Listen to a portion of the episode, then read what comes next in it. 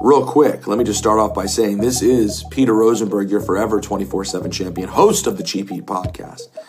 And I want to shout out the Will Wonder podcast. You know what I wonder? What amazing takes will be given today on this show? Will I ever get the nod, the invite to be a guest on this show? Will I ever feel like coming on the show if I get that invite? We don't know. But you're checking out the Will Wonder podcast. What is up, everybody? Episode 64 of the Will Wonder Pod. I hope everyone's been great since the last time we talked. Man, there's been a lot going on over here. Um, Friday, we got a cat. Yes, we we we wanted to get my son one for his birthday, which is the middle of the month, but my my wife kind of fell in love with one uh, that she had saw online at the shelter, and we went and got him on Friday. His name just so happens to be Andre the Giant. Yes, and uh, so that had a special place in my heart as well. He is a sweet cat. Got a little, um, of course, there's something. Got a little skin allergy going on, so they're trying to figure that out. But he's seven years old, uh, and from what they understand, he's never really had a home. But man, he's adjusted quickly. He's um, he's he's brought a lot of uh, light and love into our house. Uh, my son is just uh, enamored with him, and he's like I said, he's a he's a very sweet cat. So excited to add him to our little family here. What else has been going on, man? Monday. I was either a co host or a guest on three podcasts that came out, right? That's crazy. Uh, so, the Lake Talk 801, I had told you all about that. We'd recorded that a couple weeks back. That came out Monday. We talk about my upbringing, uh, music, sports, a whole lot more. So, make sure you check that out. Shout out to those guys. Had a lot of fun with them, a lot of laughs, uh, even after we stopped recording. Also on Monday, the other side of the Beehive, I was a guest on their podcast, and this was for their three year anniversary. They have done three years straight of podcasting every week. This was 162 episodes, which is insane. I hit the one year mark and thought, wow, that, you know, that was tough, but three years. Uh, so kudos to them. We had a ton of laughs on that podcast. So make sure you check that out. You can watch that on YouTube or you know get it wherever you get podcasts. And I'll make sure to put links in the pod in this podcast description to all these other podcasts. Uh, on top of that, my friend Daniel and I dropped the first official episode of the Jazz Nation podcast Monday. Uh, we looked back at the week prior for the Utah Jazz and then what's coming up next. Later this week, we will have an interview with a former Jazz employee. I uh, don't want to let that out just quite yet, but you should be seeing that this week at some point. Uh, what else, man? Oh, last night I was a guest on Dre Rawka's podcast along with my guy Sebastian, the former correspondent. I guess he's still a correspondent, right? You don't really get fired from this job, but uh, I have to have Sebastian back on soon, uh, as well as K the Dog. K the Dog was there last night. I believe that podcast will be coming out Monday of next week. So that would have been the 14th or will be the 14th, excuse me. So make sure you check out that as well. A lot of laughs. It was all over the place. Um, but again, it, uh, hopefully it's entertaining for all of you. Outside of the podcast network, the pod community that we have out here, I got a chance to watch Winning Time on HBO, which covers the Los Angeles Lakers the year they drafted Magic Johnson uh, and Dr. Buss actually buys the team. It is very, very, very entertaining. I would highly suggest you watch it. If you're into NBA, if you're a Lakers fan, first and foremost, you absolutely need to watch it. Uh, or if you just want a good series, like it's there's some interesting stuff that happens in that first episode, and again, it's very, very entertaining. All right, we're going to keep the intro somewhat short. I want to touch on some NFL news because this all just happened within, you know, the past couple of hours as I record this. Aaron Rodgers is staying in Green Bay after all that talk. Looks like a 4-year, 200 million dollar contract. Jesus Christ. Uh, and also, I believe they're they're looking to now tag Davante Adams, which totally makes sense for them. And then the Aaron Rodgers news doesn't even have a chance to breathe. A short while after that, we get the information that Russell Wilson and a fourth round pick are headed to the Denver Broncos. Seahawks are getting back two first round, two second rounds, a fifth round, Drew Lock, Shelby Harris, and Noah Fant. That sure shakes things up there in the AFC. You would imagine uh, Russell Wilson will get back to how he was prior to that thumb injury. I mean, only time will tell, but it, it, it makes things in Denver very, very interesting and, and makes you, um, you know, shout out to Drew Lock, but not as worried about the Seahawks in any capacity, even though obviously last year they had a down year. I didn't I didn't think I would be be talking about any NFL news today on the podcast, but there you have it. Two really big storylines. I, I, I thought about touching on the Calvin Ridley gambling story, but I mean, it seems almost insignificant compared to these two stories that came out today. All right, let's get into some NBA talk. So, this is what I want to do. To start off, I want to update my MVP ladder. Okay. Uh, I'm just going to say this. It's fun to have an MVP ladder, but at this point in the season, I think Nikola Jokic is on his own ladder by himself. Let's go over some of these numbers. So, 25.9 points per game, 13.8 rebounds, 8.1 assists, 32.5 PER. For those who don't know what PER is, it's a player efficiency rating. So, uh, per minute rating developed by ESPN.com's John Hollinger. In John's words, and obviously I ripped this off the internet, the PER sums up all the players' positive accomplishments, subtracts the negative accomplishments, and return gives you a per minute rating of a player's performance. So, Jokic, number one in that, slightly above Giannis and Joel Embiid. Um, Denver, you know, won four out of their last five. And yes, I know that they're in sixth place in the West, but I can't stress enough. He has been the reason they are even there. No Jamal Murray, no Michael Porter Jr. He's carried this team the whole season. Uh, an additional insane advanced stat is his wins above replacement. He is a 17.6. The next closest player in the league is Jayson Tatum at 10.1. 7.5 higher than Jayson Tatum. Uh, for those who don't know, again, a player's uh, wins above replacement is claimed to be the number of additional wins this player's team has achieved above the number of expected team wins if that player were substituted with a replace, replacement level player. So, uh, a player who may be added to the team for minimal cost and effort.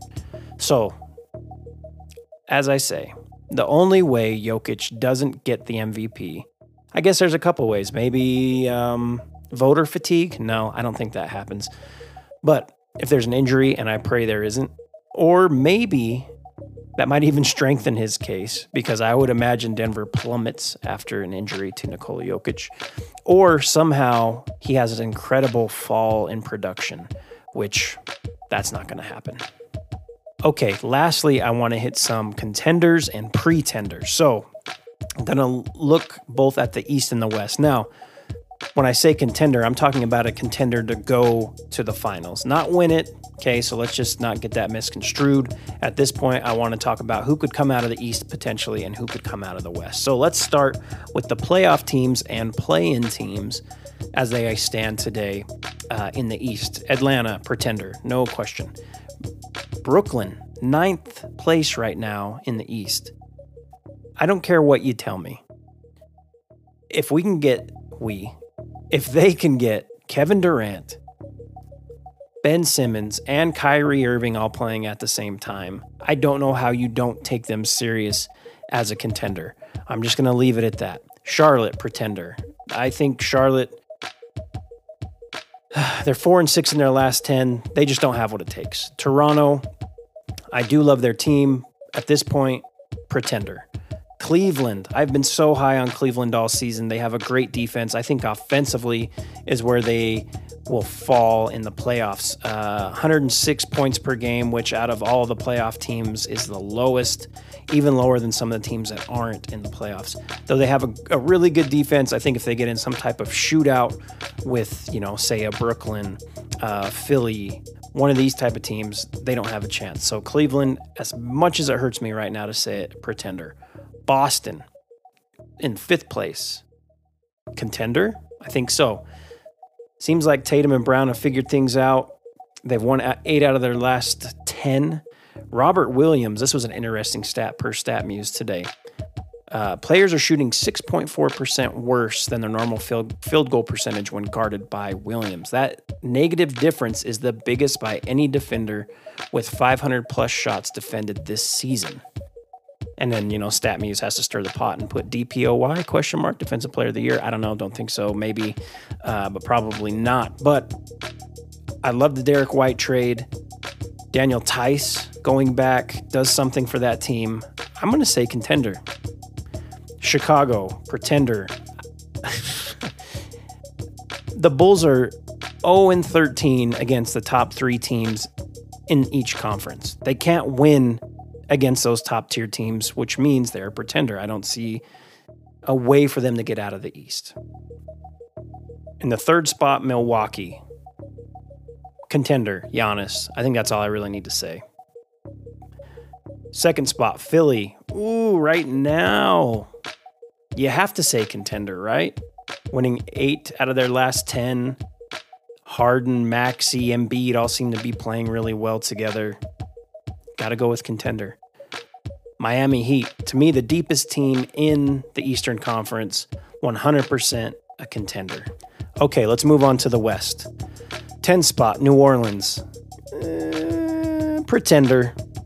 I think they can build this team up. I love what CJ McCollum's been able to do for them. Uh, you know, they maybe they get Zion back and it all works out next year. Ingram, you know, Herb Jones, a lot of these guys that can play this year pretender. LA Lakers.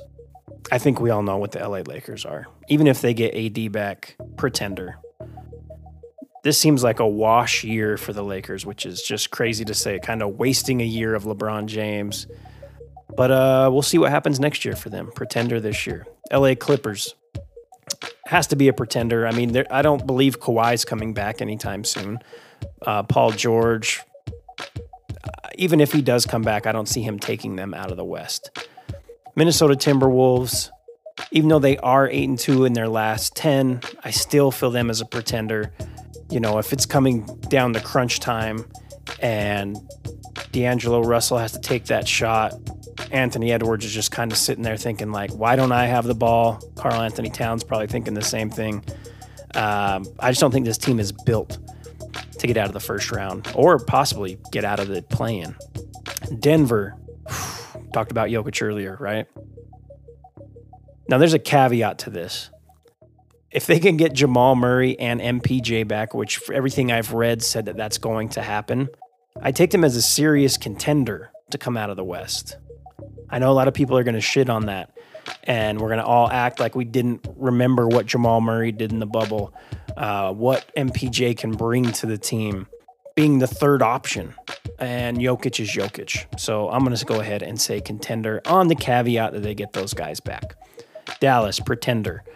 I don't think Dallas, I said this on the Jazz Nation podcast on Monday. I don't even think Dallas is playing for this year. The trade they did, they made for uh, Dinwiddie and Bertans, to me, they're setting up for something to do this offseason, a sign and trade with Jalen Brunson, get someone else in Dallas, or possibly move those other two contracts, which I don't think that they're very uh, friendly contracts to be moved. But again, pretender for Dallas. Utah Jazz, fourth in the West.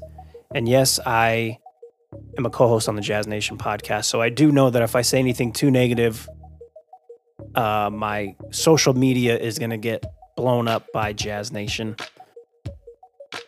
I think to this point right now, seven and three out of their last 10, 113 points per game, plus six differential. I think they're a contender. This month, the rest of this month is going to be very telling for who Utah will be. Now, they lost to the Mavericks last night. I called that on the Jazz Nation podcast. Beat the Thunder, Thunder the night before. Coming up, Blazers, Spurs, Kings. They should win all three of those. Then it gets kind of interesting. Bucks, Bulls, who again I said were a pretender. Clippers, who they seem to have a hard time with. Knicks, Nets, Celtics, Hornets, Mavericks, Clippers, Lakers. And then we go into April, Warriors, Grizzlies. Get a little bit of a break with the Thunder, Suns. and then uh, the last game there with the Blazers. So we're going to find a lot out about the Utah Jazz here in this next month. But as of right now, I'm going to say contender. So that leads us to the top three in the West. Golden State. I don't know how you can ever count Steph Curry out. With that said, they're two and eight in their last ten. They've looked like shit. Uh, they are missing Draymond Green, but I'm just going to go out there and say it. I'm going to go a pretender. I love Golden State. I love Clay. I love Steph. I like Draymond quite a bit. There's other pieces that I like. I'm not sure what's going on with James Wiseman. I th- I think that you know he would be a great addition, but I'm guessing he's just not ready yet. I'm gonna go pretender for the Warriors, and that feels crazy to say. Memphis, one of the funnest teams to watch in the league.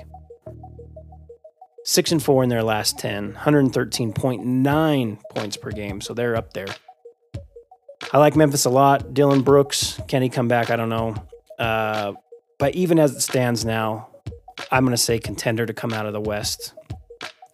Ja Morant is one of those guys that he just does not care who he's going up against. Chris Paul, Steph Curry, Donovan Mitchell, uh, Luka. He it doesn't matter. He has the ultimate dog in him. And I had said this last year when Memphis came to Utah for the playoffs. Like, it's not going to be an easy series for them. So, uh, this year, Memphis at number two, 44 and 22. I'm going to go contender. Now, the Phoenix Suns, there's no question contender, seven and three in their last 10 without, you know, they're essentially you could argue first or second best player the past couple of weeks with Chris Paul out. So without a doubt, I am putting these guys as a contender in the West. Now, I think this is something I'm going to do weekly. Obviously, we're going to get into more NBA talk next week. We got to get into some NCAA March Madness talk. So that's going to take up a good portion of the podcast. So might do this one more time next week. Update the MVP ladder in, in the uh, event that Jokic has fallen off of it.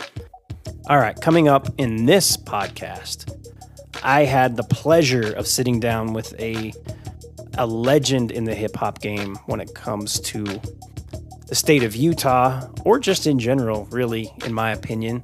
Uh, DJ Brisk, Brisk Oner. He has a lot of different names, um, but we sat down for about an hour, talked about his upbringing. We talked about how he got into hip hop and kind of the evolution that it's taken uh, as well as a number of other fun things. So at the end of that Brisk interview, I give him his roses. So today's roses go to Brisk, and you'll hear why. Uh, and then after that, I'll be back with just a quick uh, sign off. But first, a quick word from my guy, Dre Rawka. Will Wonder podcast fans, I apologize. I'm not going to take too much of your time. I just wanted to take a second to introduce myself. My name is Dre Rawka, and I have this podcast called Unrestricted, where I get to interview some of my uh, my really good friends and homies. And I won't even call it an interview. It's really just us bantering and uh, learning about each other. And if you're outside of Utah, stop by, get to know our community because our community is dope. And not only that, but I have a, a radio show on U92, 3 to 7, Monday through Friday. And uh, I sit down and I talk to uh, some different personalities, uh, entertainers. Like I have this a segment right now called I Love That with my good friend Lisa Barlow from the Real Housewives of Salt Lake City. So we get into a lot of conversation and I would love for you to bring uh, be a part of it. So come on over, allrawk.com. That's A L L R A W K.com. And you can follow me on Instagram at Dre Rawka. That's D R E R A W K A. Now back to the show. All right, my guest today, DJ, producer, graph artist. He once whooped my ass in NBA 2K. I think it was 2010 with some bullshit with Jud Bushler, but I'm still a little bitter about that if I'm going to be honest. You can catch him DJing all over Salt Lake, Park City, everywhere. To me, uh, I've said this before on the podcast uh, when we've talked about Utah hip hop. He is the epitome of hip hop. Matter of fact, if you are talking about hip hop in the state of Utah and you don't bring this man's name up, you don't know what the fuck you're talking about. My guest today is Brisk. Brisk, how are you? Hey man, thank you. That was man, I'm, that was a humbling intro. Thank you. Um, I'm doing great, man. Good. You know, I was saying it's been it's been a minute since I've been here. Oh yeah, yeah. It has been about that long. You guys came and recorded when you were rapping. Yeah. I think that was the last time you came here. I don't know if you did scratches or you just were like the overseer. Yeah. You, You like you Professor uh, Griff. You just came to oversee. make sure everything goes as it needs Right. to. You you were doing the uh, I think it was this is is this is the place. oh yeah, yeah. That was second in- one. That was the last time we were here. 2012. Yeah, Jesus. Time Wow. flies, man. yeah, man. That yeah. Wow. I haven't done one since. I know. And, and the other the other thing is, I'm trying to get a, a copy of that because I had one. Who knows what happened to it? So if you do have something, Oh, something, remind me. I think I have one. Okay. I think I do. perfect, perfect. Well, this is what I want to do. I, I want people to get to know you a little bit. Um, so I think it's only right we start, you know, from the beginning. So so where are you from originally? So I was born at Granger Hospital in West Valley, right there on 35th, and I went to Granger Elementary, went to Valley Junior High. Ooh, You know, I was a Liger. yeah, same. Oh, that's what's up. uh, let's see. And then, you know, yeah, those were my developing years. And then I, I went to high school at Granger. Come on. Got you. That's, you know, that's the real West Valley High School. Yeah, I, I spent a little bit of time uh, seventh and eighth grade at Valley, and then I moved out uh, back out to Magna actually. But yeah, I spent my time there. Nice. Um, So growing up in West Valley, how were you introduced to hip hop? Like when did that become a thing for you? Okay, so I would say when I was in fifth grade, there was this kid named Tori, and he had this tape, and it was Whodini One Love, and it was written on the tape. And he's like, I remember, I can't remember what he said, but I remember us having a conversation about it, and I was intrigued. And then at this school, right, they had this thing like a white elephant. Like if the class did good, the teacher would give you money. Hmm. Like if you did good during the week, you get like this fake money. It wasn't real money. And then kids would bring stuff from home, and they would set it on their desk. And with the money you got from the teacher, you could buy the stuff the kids bring. Gotcha. you. Know what I mean? It was like a fake store, and you just, you know, whatever. Yeah. So I got it from this kid, Mike McLeod. I remember his name. He, I bought the Raising Hell tape. So that was like the hmm. first tape that I heard. Because you got to remember, you know, there was no rap on anything. And then shortly after that, in the summer between fifth and sixth, we started hearing Sean Phillips on KRCL on, on the Friday and Saturday nights. Mm-hmm. Like Buzz and, and Sam would let him jump on, and he would do like an hour or two hour mix, and he would play nothing but all the new rap shit at the time. And like fucking we would record that. We would record those mixes that he would do. I remember oh i remember like it was yesterday. And we thought he was like this superstar. It was crazy. I remember when i when i finally seen him we were at valley fair mall and they were at the dollar theaters doing a promotion for krcl and i remember i seen him and i swear he had a troop jacket. I was like what? And he was white dude. We just assumed he was black. We didn't know. Right. and it was yeah it was hilarious. We used to record his mixes and make pause mixes with his mixes. It was funny. Damn. I remember Sean Phillips. I, I never had the chance to meet him, but I do remember that name and then uh, from KRCL. So I'm going to jump around a little bit throughout this, okay? So just try to stick with me. and if I fuck up something, you just let me know. yeah But no doubt I, I want to uh, kind of get the progression for you into hip hop. Now, you, you Right. talk a little bit about how it was introduced to you. I know, um, you know, you were a graph artist. You obviously DJ, producer. Yeah. What, what did it? Okay, so where did it start? before before it all melded together. So let me tell you, this is a crazy story because this is really when I think about it, I was like, damn, that's when I started doing those kind of letters. My sister Kathy, she used to do these punk rock letters. You know where like the PV amps, that kind of like punk rock Yep, triangle yep. letters. She used to do those and type me little. I remember drawing those when I was little. And then like in third grade, my sister Carolyn bought me this record. It was the breakdance record, and it said breakdance. I'm sure you've seen. It's like a purple cover. You could look at it online. Purple cover, and it had. Uh, and it had graffiti on the front and i used to copy it and trace it and learn how to do it. I remember the one that said picasso and i the p had this little kick that went around and i used to draw it over and over like young. And then i forgot about it third fourth fifth comes around.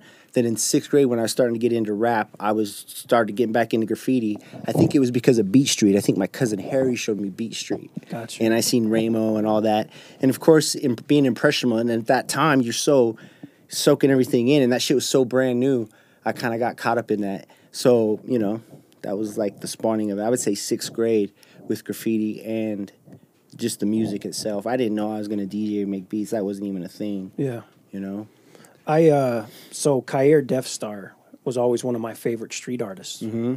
and Legend. yeah, and and every time I would read up on him, he always gave love to Brisk from SADK, and saying Wow. saying that was the reason he got into it the way he did because he saw gang tags right, and that was one thing. Right. But he saw he said Brisk that name stuck out to me and it made me want to do it. Yes. which is fucking crazy. And, and I lo- I mean like I said, Kyer, I love his stuff. I've never had the chance to meet him, Yes. but that's that's Great crazy dude. that you had influenced him to do that because I'd heard that, but I wasn't really aware. I mean, he's a legend in his own. Like he's created his own vibe, and through the years, he's just his art has just been crazy. Went to Costa Rica some years ago, Yeah. and he did this crazy shit. Like, man, I gotta, yeah, that dude's crazy. I gotta, I gotta say in that same respect, since we're on it, so I don't forget. Back in the day at Valley Fair Mall, there used to be a bus stop. In front of the bus stop, they were like clear plastic, mm-hmm. and people used to, you know, well, people didn't do it. It was early, but I seen this scribe. It said Basque. In each panel was a B. In one panel, A. In another panel, S, K, and then the mm. S had a dollar sign in it. It said Basque. One of the first writers I seen, first graffiti shit. That is what really got me going as a young, and I had names between that. But then eventually I went with Brisk, which was so close to Basque and the style. I was so influenced by it. Got you. That was a pivotal pivotal moment. And the dude, the original dude, I don't know, his name's Tony Overson, and he's a dope dude. And like he, I, I think I've told him how much he influenced me to be uh, on the graffiti tip, especially with my name. And one time I remember years ago, there used to be that Neth floor on Fourth, and there was this dumpster on the back and he had a tag on it. It was Basque and he had the dollar sign with the K. And I went underneath him like way low and did a brisk with the dollar sign. Yeah. That's kind of like what he did, kind of homage type of thing. Because I thought that was dope. yeah, that is dope. Because that was years later, in fact, Mm-hmm. from that bus stop shit. So so you start doing graffiti, which is obviously deep hip hop culture, one of the elements. When when do you And start? I didn't know that they were all together. Yeah, You yeah, know what I mean? sure. I didn't know it was like a thing. Well, if you don't, if if it's interesting how they all go together, but same as me, right? Like I'm a, you said, uh, uh, Sean Phillips is a white guy. I'm a Right. white kid growing up out here, just falling in love with the music originally, Right. Learning all the other elements, right? Mm-hmm. So, speaking on that, going from graffiti, how did you get into? I'm assuming DJing came first before producing. Is that right? Oh, yeah, yeah, yeah. Okay, so how did you get into DJing? So, so around 93, 94, when Dumpy, he had a hip hop shop on 33rd South and 10th East. It was called Blasted. It was a house. You could go in there and get fat laces, graffiti tips. They were the only store that had that sort of thing. Like they do, people didn't even know that sort of thing existed. They had Can't Control magazine. Uh, the first early brands, that early streetwear brands like Street Smarts, Tribal Gear, like these guys were the ones that brought it here. I remember walking in there and seeing we were writing at the time, but we was in this dope. We walked in there and seeing all the stuff they had on the walls, and we're like, "Whoa!" And I remember looking over, and there was one turntable hooked to a boombox.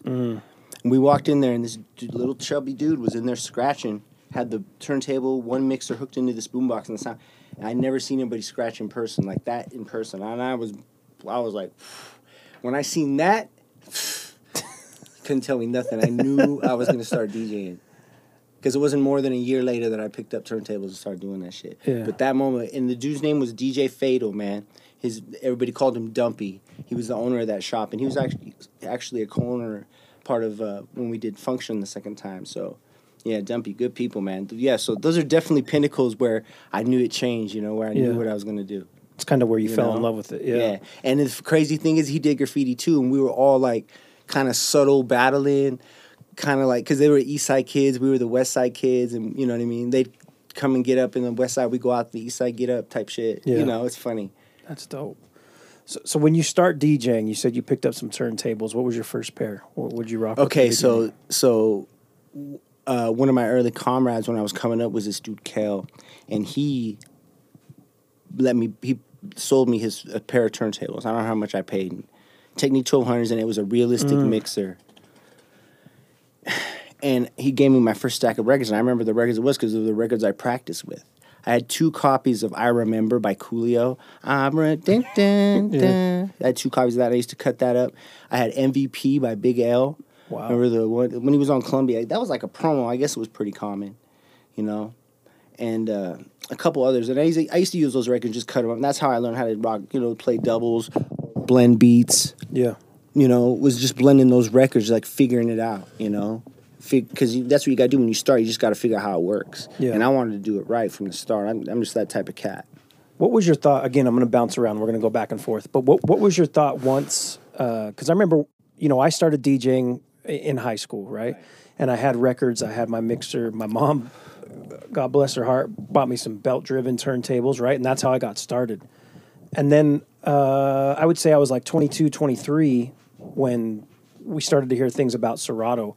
What was your thought when it went kind of that digital way? Where, I know a lot of people were against it initially, and now, I mean, everybody uses it. So at the time, I remember, you know, I was making a living at that time DJing. You know, and Yeah. we'd bring vinyl. I mean, I used to play at this place called Harry O's in Park City, Yep. and I bring like four crates, or no, it was three crates in a tribal bag. And sometimes I'd have friends. Most of the time, I had friends with me. I had a crew, a posse, and we'd roll together, and everybody bring the records, and just that's what it was. And if you had the dope records or the new shit, you know, you could be popping. And when Serato came, I was like, oh, first person I heard with it was uh, Revolution. He came. I was like, oh, the game's going to change because everybody's going to be able to have all the songs now. Right. Not everybody's going to ha- be up on game of what's cracking, what motherfuckers want to hear. Everybody's going to have the same shit. Scared of that. That never happened. Went through all those, that went through that era, and it just turned out, you know, who had the best taste, whatever, at the end of the day right. type shit and like you know so i was for it man I, I love technology i like things changing i like you know being up with whatever's cracking and it's kind of funny that i say that because when i dj i you know i, I use dj pro but you know i don't like have an s9 in my studio i still have a f- uh, 57 right there i don't have like a new mixer but all the clubs i play have spots so one one spot i'll have a 900 pioneer if i go to park city it's usually an s9 so you know, just having that variety and being up on shit is dope. I've played on the, I've played on the uh, phase shit. You know, How do you like that? it was it's dope. First time I did it was when I opened for Jazzy Jeff because he was on it, Mm-hmm. and I had to go early, and his roadie had to hook it up and show me how to. I had to hook drivers into my laptop, and I had to use his records that night. It was dope, and it had his logo and stickers on Oh, it. yeah. that was before they had just the things. They were just the records with it on it. Remember that? Yep. And I fucking, it was weird at first because I kept wanting to grab the needle. Yep. I kept going. You know, it was like a just a subconscious thing that kept happening. But once I got in the groove, it was dope. Yeah. I think it's dope. I played on it not too long ago. I've only used it once, but it was the same way for me. I kept going to the needle, like, oh fuck, it's not even there. um, all right, let, let, let's let's go back. So, uh, um, DJing. How did you how did you dip your toe into producing? Like, obviously, that's that's a just uh, listening to hip hop shit, bro. Yeah. Like, and seeing motherfuckers do it again. I got to get so. We we had the spot function, and in the basement we had a studio, and my boy Dumpy had the whole shit. He had like the Yamaha board, ASRX, and there was this producer who was well known named Fanatic. He was from the Bay at the time. He had produced this song for Rasco called Unassisted. Unassisted. It's the mm-hmm. unassisted. You know that song Rasco's. It's like a classic, you know, boom bap type of mm-hmm. song, whatever you want to say. And he came out, man. He was the one that put us up on game. Made us get ASRXs, put us up on on you know how to sample records and shit. I got to rewind a little bit. Mr. Dibbs Yeah. was the one that put me up on digging and showing shit, but between him and Fanatic, wow, that was just so much knowledge brought to us at once. And at that time, we were sitting on a gold mine of records, and it was just crazy. little record stores and just find shit, and oh, Damn. it was dope. digging is always fun, man. I, I when me and uh, you know your cousin when we were making that album, that was our favorite thing. And again, I had those vinyls that I talked about earlier that my Shout dad had Steady. Rock, you know what I'm saying? He always kept it ill like that. Yeah, always fun. Um, so when did you, when did you realize like this could be my this could be my career? This could be what I do. Because that's it's hard like for a jumping lot off of a cliff, bro. Yeah. It's like really like deciding what you're gonna do, and the thing is, it's not only that you gotta have multiple ways of bringing in income because sometimes there might not be DJ gigs, especially when I start now. Mm-hmm. But man, from when I, I mean, the first club I played in, we was even 21. Sean Phillips let it slide. It was this place in Sugar House called Shooters, and I remember it was this with Poetic Sea, first spot I played at.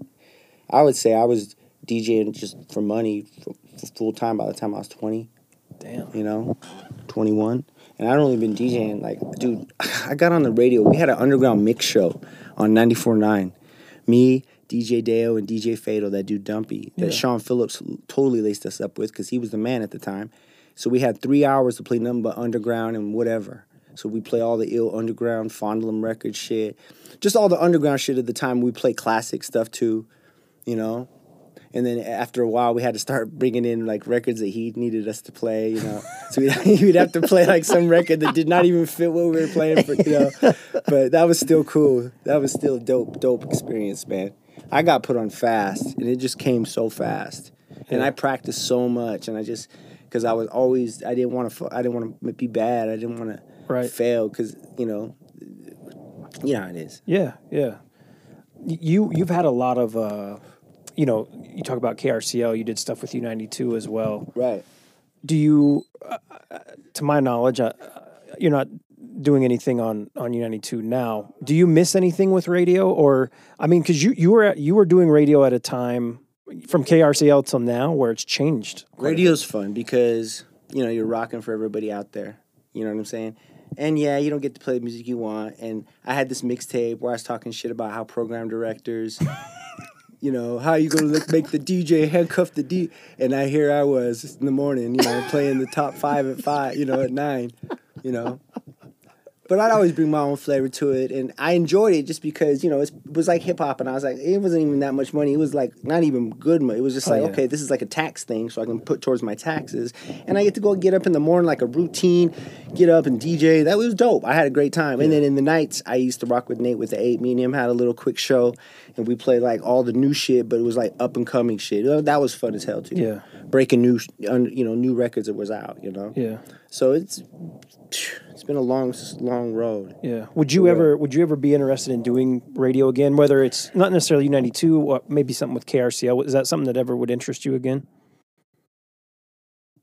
Well, see, the thing is about, yeah, if if it's cool, and it's not even money that I care about. If it's something cool, you know, and it's convenient, Right. because sometimes you be working, man, you be doing shit. Like I'll be down here doing it, or have things going on, or have night gigs. Like my Fridays and Saturdays, my day my daytimes are about rest and water, because I know in that night I just you know, Yeah. And breakfast, right? well that's you always everything, posting the breakfast, breakfast shit. everything. Um, I don't miss a day without breaking it. let's uh this is what I want to do is is kind of get more into the back into the production element of it. Um you've worked with a lot of great MCs Oh and my artists. god, I've been so blessed, dude. Yeah, Fuck. like so so obviously, you know, uh you you talked about Harry O's. Mm-hmm. The very first show I went to, I had I had just barely turned 21. And my boy Freddie took me to Harry O's for a Too Short show. Right. and it was you you were DJing, but Mm-hmm. Uh, anyone was performing, and it might have been like an Oh, yeah. album, like some his That was album during had the just time when Ahmad Jamal was around. Yeah. yeah, yep, and he had his uh, boxing gloves around his neck, and he came out, and I was like, that was my first real like, okay, so people are are are really doing stuff out here. Um, but you p- produce for anyone, produce for man. I loved the adverse. I loved adverse. Um, Cig, obviously, who's here now. A lot of great MCs here, uh, and then great MCs outside of the state. Right. How do you how do you go about finding a sound for them? Right, because like you and Cig, I think have a very good chemistry. Uh, you and Adverse, I, like I said, man, that, that David album, I still listen to it. Wow. Dope. Um, but how, how do you how do you go about working with someone like trying to find something that works for them? And uh, follow up to that, is there ever a time where you're like, oh, this shit's not going to work? so when it comes to finding like how somebody should sound, it's just from DJing shit. And You hear their voice, and then you think of shit that you you know your subconscious mind as a DJ. There's so much music, you know, especially if you're into music period, in, in general, you're gonna be influenced by all those vibes. Whether it's something from '87 or something from 2015 or something right now, all those different vibes. You put all that formula together, and that's how it comes. That's how you get it together. That's how you find a sound for somebody. you know? Yeah. You're like, okay, how can I bring what I do to how he sounds to a sound that's, you know, going right now? Yeah. Because it's a bubble of when the sounds go. Me and Cig, we don't do a lot of trendy drums and trendy bass. I don't do a lot of that with him, so the songs can sit a little, a little longer. Some so- some songs I've done have been sounds of the time, like as far as drum programming, certain things or certain drum sounds, you know, and like industry sounds, and they kind of go out of style. That's the funny thing. Yeah.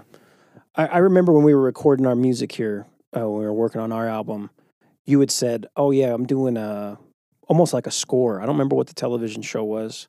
Is that something that you still do? I've done on and off projects. Shout out to my boy Ryan. Like, uh, I've done stuff for that on and off. Till I've been able to work on different TV shows. I've done commercials, tons of radio stuff. I still get publishing today. I'm pretty fortunate off stuff I did like four or five years ago. Even just not even rap shit, nothing rap related. All like TV mm-hmm. commercial related. I this dude got me on a freaking movie trailer, a Michael Douglas movie called Solitary Man, and in the fucking theater, the, four seconds played my shit. I was like, damn. Wow. I thought I made it. And then I got hella placements on remember Bones in House? Yeah, both yeah. them shows. I, I had a whole thing where I was I had hella shit on both them shows. And still to this day, man, it's like shit. You know? How, how did how did it? So you just knew somebody that had reached out to you. How did that come to It was be? connections, bro. It Yeah, my boy Ryan Bow, dude, he was the one that put me on. Yeah. Shout out to him. He's the one that not only did he put me onto that, he put me onto all these instruments and sounds and different ways of doing. He's a master engineer, master musician, just a fucking incredible, hmm. incredible dude. He works on crazy movie scores, like bro, like he's worked on the Joker movie that just came out. You know, the last one that came out. The you know just new shit like big shit. I'm like damn like hit the trailer shit he does is crazy. So this dude kind of put me on and got me in on some projects that if I didn't know him, I wouldn't have had no no business being in that. And I got those opportunities, got these placements, and it, you know he can quarterback it, but they got to pick it. And I had so many ill things that happened. Yeah. And that also made my production. better, Yeah. You know, I had to get better at learning chord progressions and learning keys, That's crazy. learning keys and you know shit like that. It got me way better mixing, engineering, understanding signal path better, how things are supposed to sound. Like, yeah. Have you ever? uh Will you pull that up just a little bit? Just to Oh, my rub- bad. No, no, you're straight. Oh, I keep rubbing the yeah, yeah, you're good. thing. My bad. I can't hear that. Um, headphones. That's on me. My bad. Do you ever? um I mean, you have tons of knowledge around all of this. Do you, have you ever thought about teaching, or or even being? uh you know, if someone was to reach out to you and say, "Hey, can you? If I put in the time, or I help you with whatever, would you? Would you? Would you teach me some shit?" Uh, yeah, I mean, I'm, I mean, I've been approached for different things, but, um, yeah, I mean, it's not something I'm trying to do right now. Like Yeah. have classes, but maybe down the line, you never Yeah. know. It's more of a time thing, I'm assuming, because you don't have a lot of free time. Only because I make it so I don't have a lot of free time. Yeah. You know what I mean? Like I try to do things that that like that are therapeutic and making music, or you know, listening to shit. That's just good for me. You know, I need to go on vacation though. I need to get out the house. Yeah. for real. And then I- I DJ every Friday.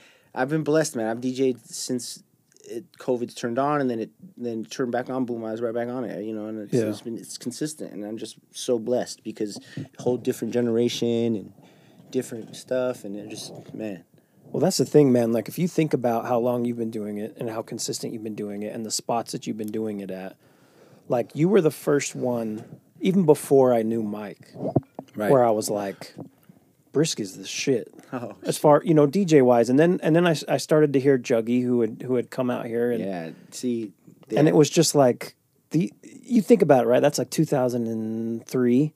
There could be, there could have been someone in the club at that time who was getting down to your guys' shit, who's now their kid is getting down to your shit in the club. You your your your tenure and how long you've been able to stay consistent is fucking crazy. It, and that doesn't happen. Like it just doesn't. yeah. I stay. I abstain from alcohol. you know, that was one thing because that as a DJ, that'll be the number one killer. Oh yeah. You know. Damn, I didn't know you didn't drink. I Never, no. Yeah. I, I on and off, you know, it was we all do it. I never was heavy, and I haven't touched alcohol in years. wow. That's great. Years. Yeah. I try not to. But you know When I'm. DJing straight water, because then I feel focused. Gotcha. Because I'm usually, you know, lifted. you Yeah, know. yeah.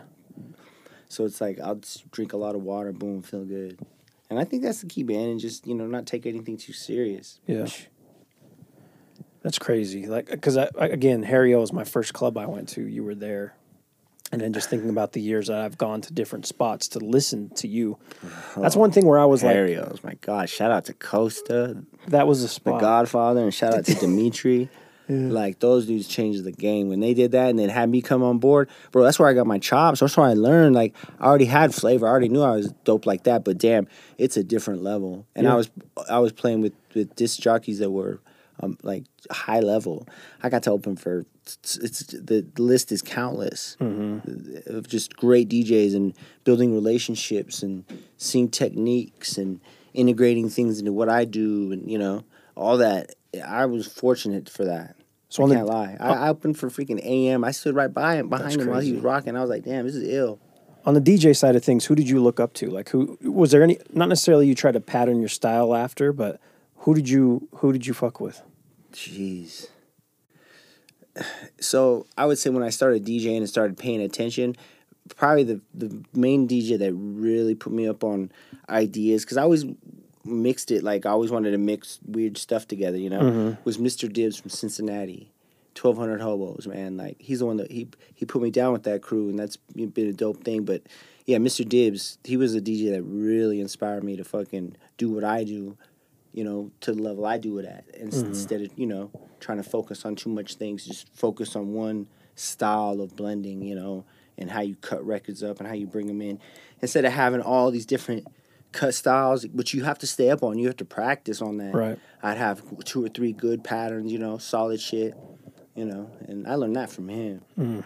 Shout out DJ Fingers, Marcus B, them two. DJ Fingers, wow.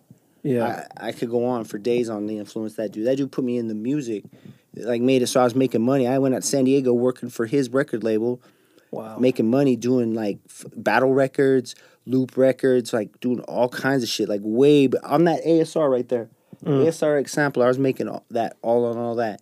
So shout out to him too, man. Like damn, Jeez.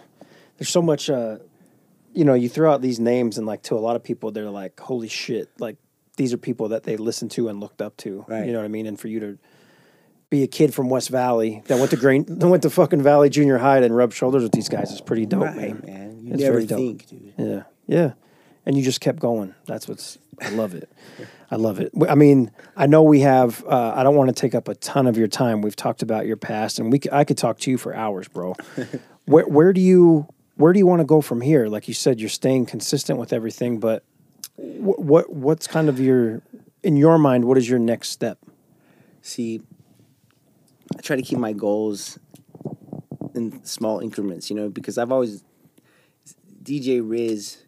I follow him on Twitter years ago, and I seen on his Twitter on his bio, it, he said consistency equals longevity, and hmm. that stuck with me. That credo really like set me on a path where I was like, bam. Instead of trying to be up here and oversaturating and boom, I'm here, boom, I'm here. Check me out over. You know, it's like trying to keep that in between where I can mm. stay relevant and then just get in the cut and not oversaturate and still be happy. You know, because you can get lackadaisical in the clubs. You start doing the same combos, Yeah. playing the same song after the other. You know what I mean? I got caught up in that. You know, it's just because it becomes so routine sometimes. And then you got to remember why you're blessed to do it. Then the mm-hmm. artistry and the reason why you rock it different than everybody else comes out. You know? Yeah, I was going to ask you how do you get out of that, but yeah, remembering why you're doing it. Yeah. Yeah. Yeah, and being absolutely. up on shit. I think that happens to. I mean, it's happened to me DJing as well, where I'm like, "Fuck, I, have done the same thing." The you know this transition to this uh, the last three weeks. I should probably do something different. right, right. Because at, at that point, it's become a job. It's become daunting. You're like, fuck, I just want to Yeah. get through this two hours, three hours, whatever it is. Get my check, go home. yep. You know.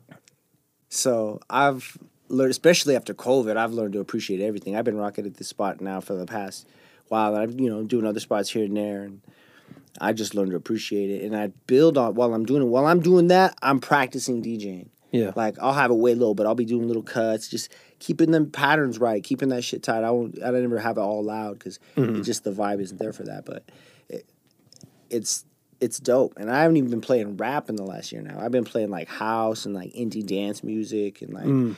Cool DJ edits. You know, shout out to Juggy man. He lays me with a bunch of ill stuff, and Yeah. yeah, I just been playing a lot. You know, it's just been a cool vibe with this with music. And then every once in a while, I'll go to Park City and play bangers. Yeah. you know, all the new shit. You know. Like I said, jumping around.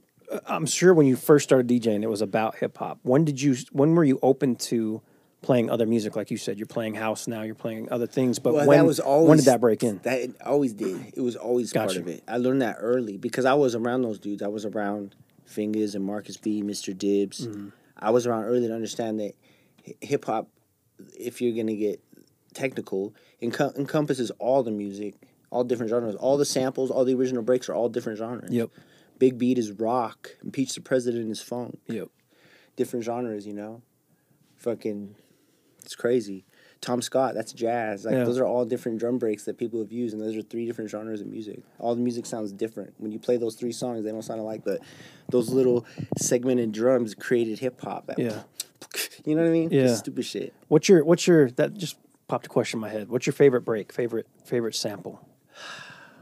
There's too many to, but you know, maybe even a couple that come to your mind where you're like, I fu- every time someone uses this, I'm in. And I just heard these the other day, dude, and I haven't used them so long because they remind me of like acid jazz, but the fucking Headhunters drums. The God Made Me Funky. Mm. Du-du-dum. Mm. They're the drums that Grandmaster Flash cuts up on Wild Style. Mm-hmm. The first section before he cuts up Mardi Gras, it's the first drums.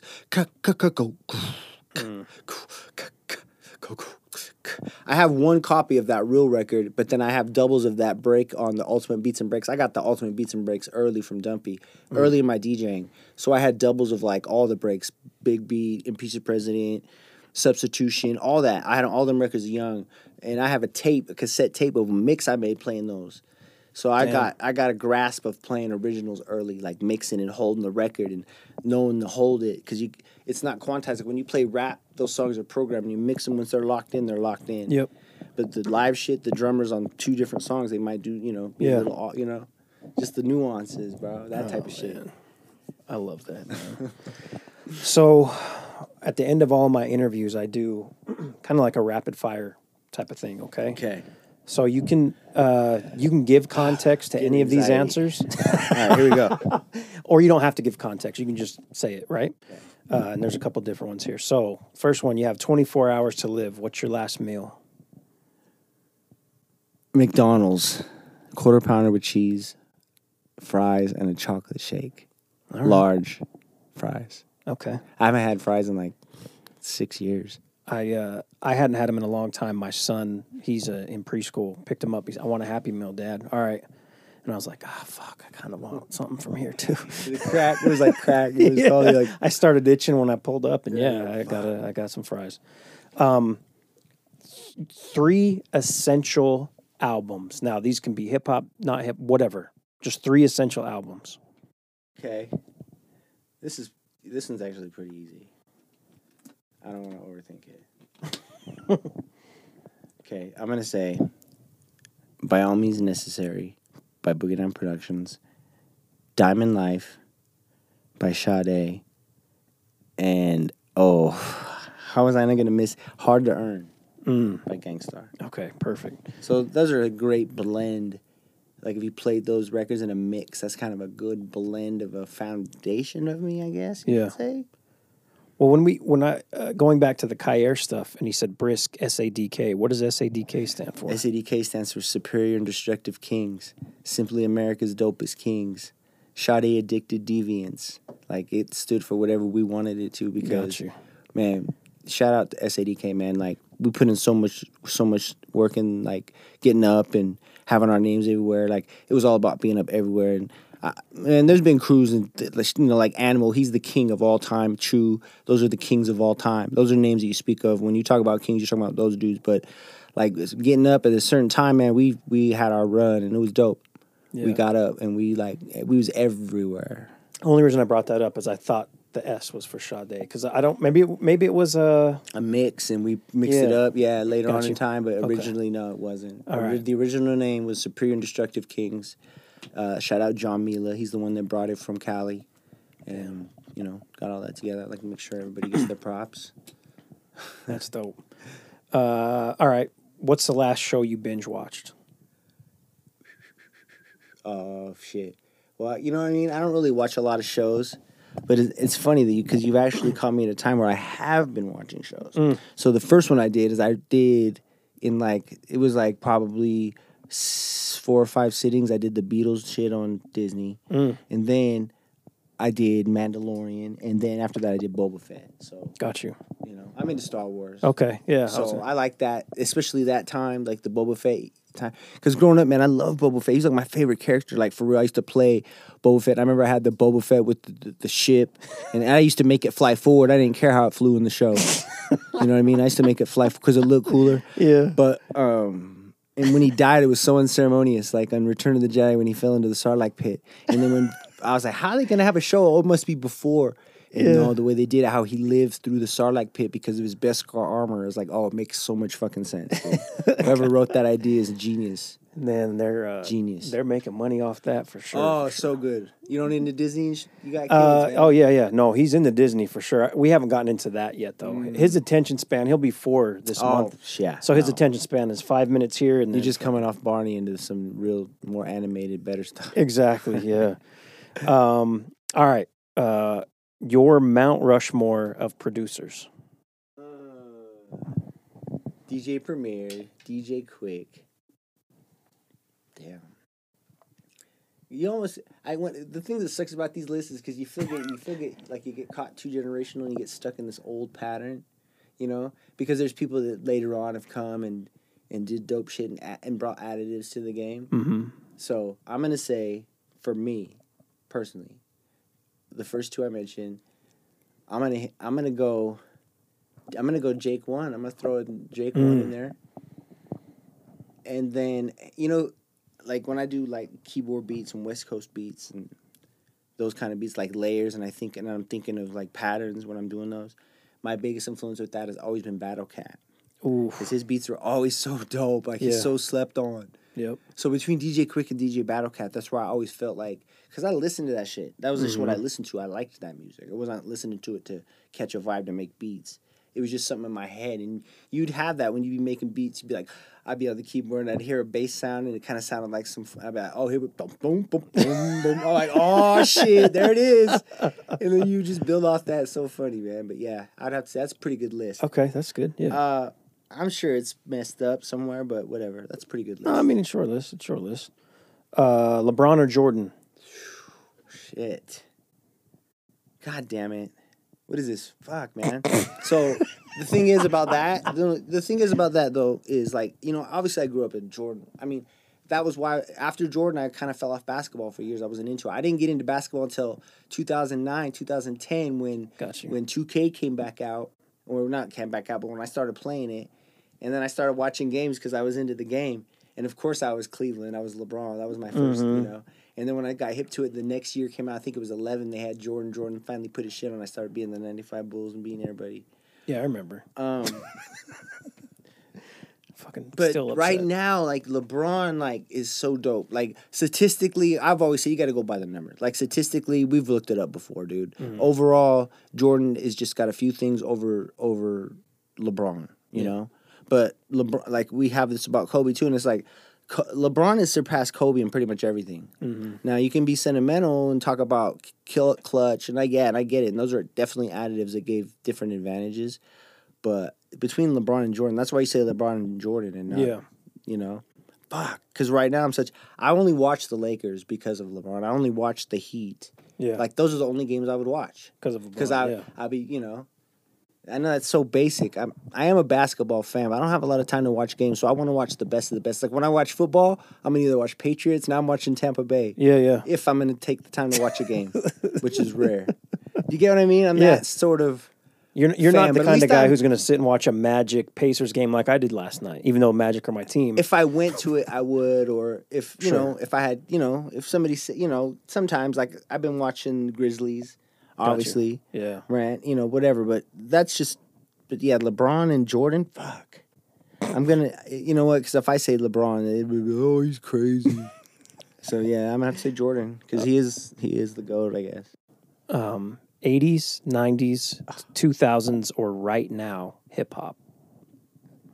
See, you got to go with the stuff that you grew up on. Yep. That's like you know, '90s for sure. Okay, perfect. Um, this is usually this is my last question that I always ask, and you can take your time on this. Um, I think I already know one uh, answer, but you're putting on your dream concert, and you get four acts, dead or alive. Who are you picking? Man, it's hard. Okay.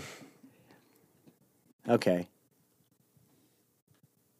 Okay. no, I'm just I'm just putting it together. Yeah, yeah, no, you're good. in my head.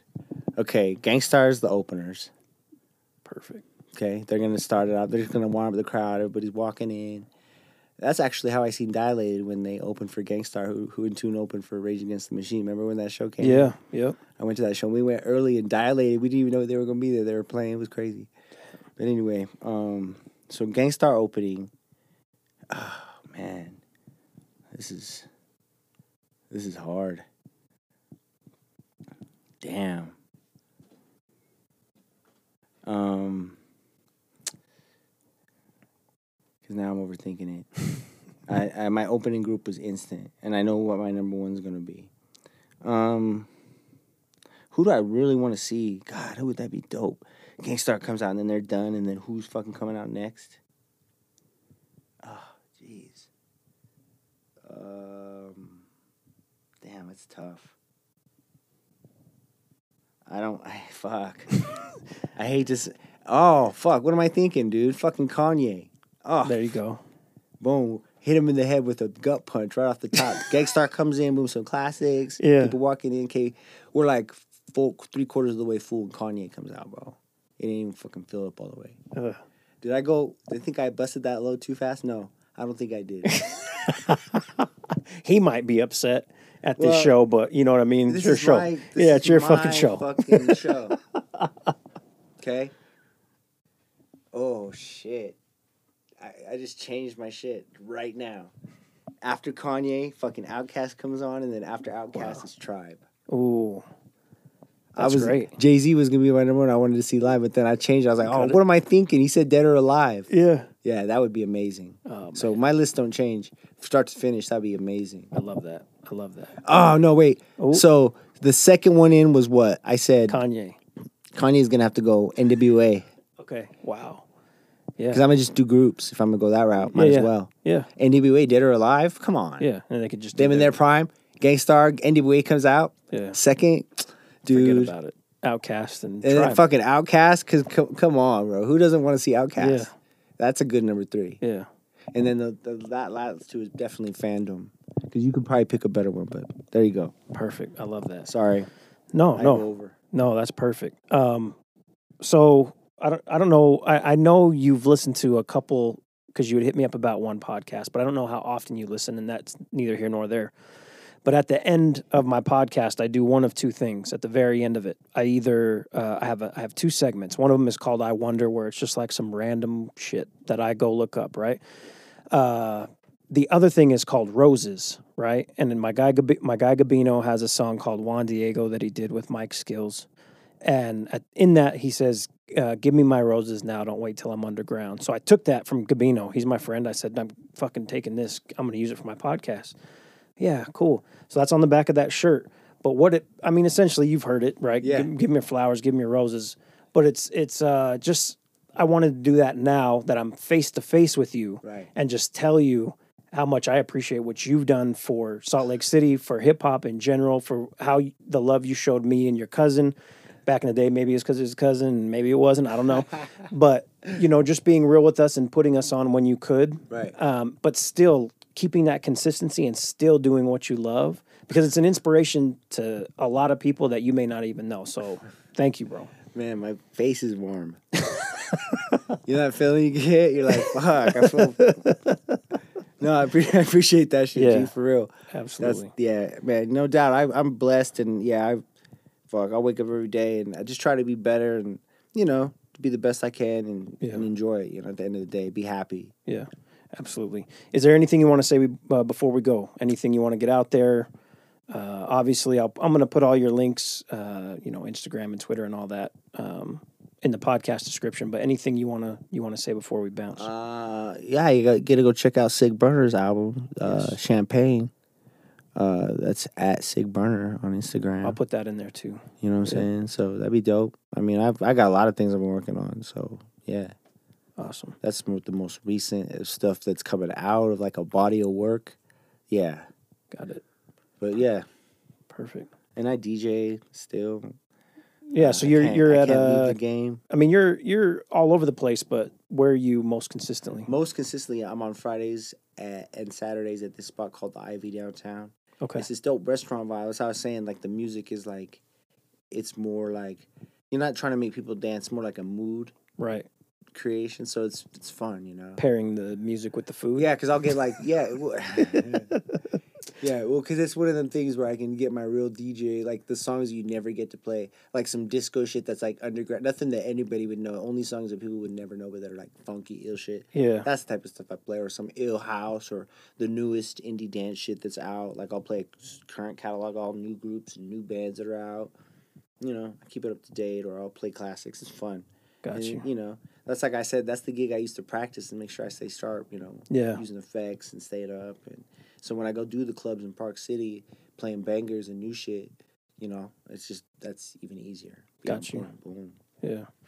Awesome, man. Well, thank you. I appreciate your time. I know you, uh, like you know, we've already gone over this, but you're busy. But it was nice to catch back up with you. Nice to be back here because it brings back a lot of memories. Thank you for Uh, having me, dude. Absolutely. Yeah, man. Fuck, I can always keep going. I mean, Just kidding. maybe we'll do a part two and just get into some deep stories of like when rappers got into arguments in here and anyone you ever had to kick out and all kinds of shit like that. yeah. All right, man. Thank you very much. yes, sir. Thank you guys so much for listening this week. Don't forget to subscribe, rate, and review where you can. Follow me on Twitter at DJ Will Wonder. Follow the podcast on Instagram at the Will Wonder Pod. And also make sure you check out all those other podcasts that I had mentioned at the beginning Lake Talk 801, The Other Side of the Beehive, Jazz Nation Podcast. All of those links will be within the podcast description for this. And uh, uh, once again, I appreciate you guys listening. We'll be back next week with some March Madness talk and maybe a few other surprises. Peace.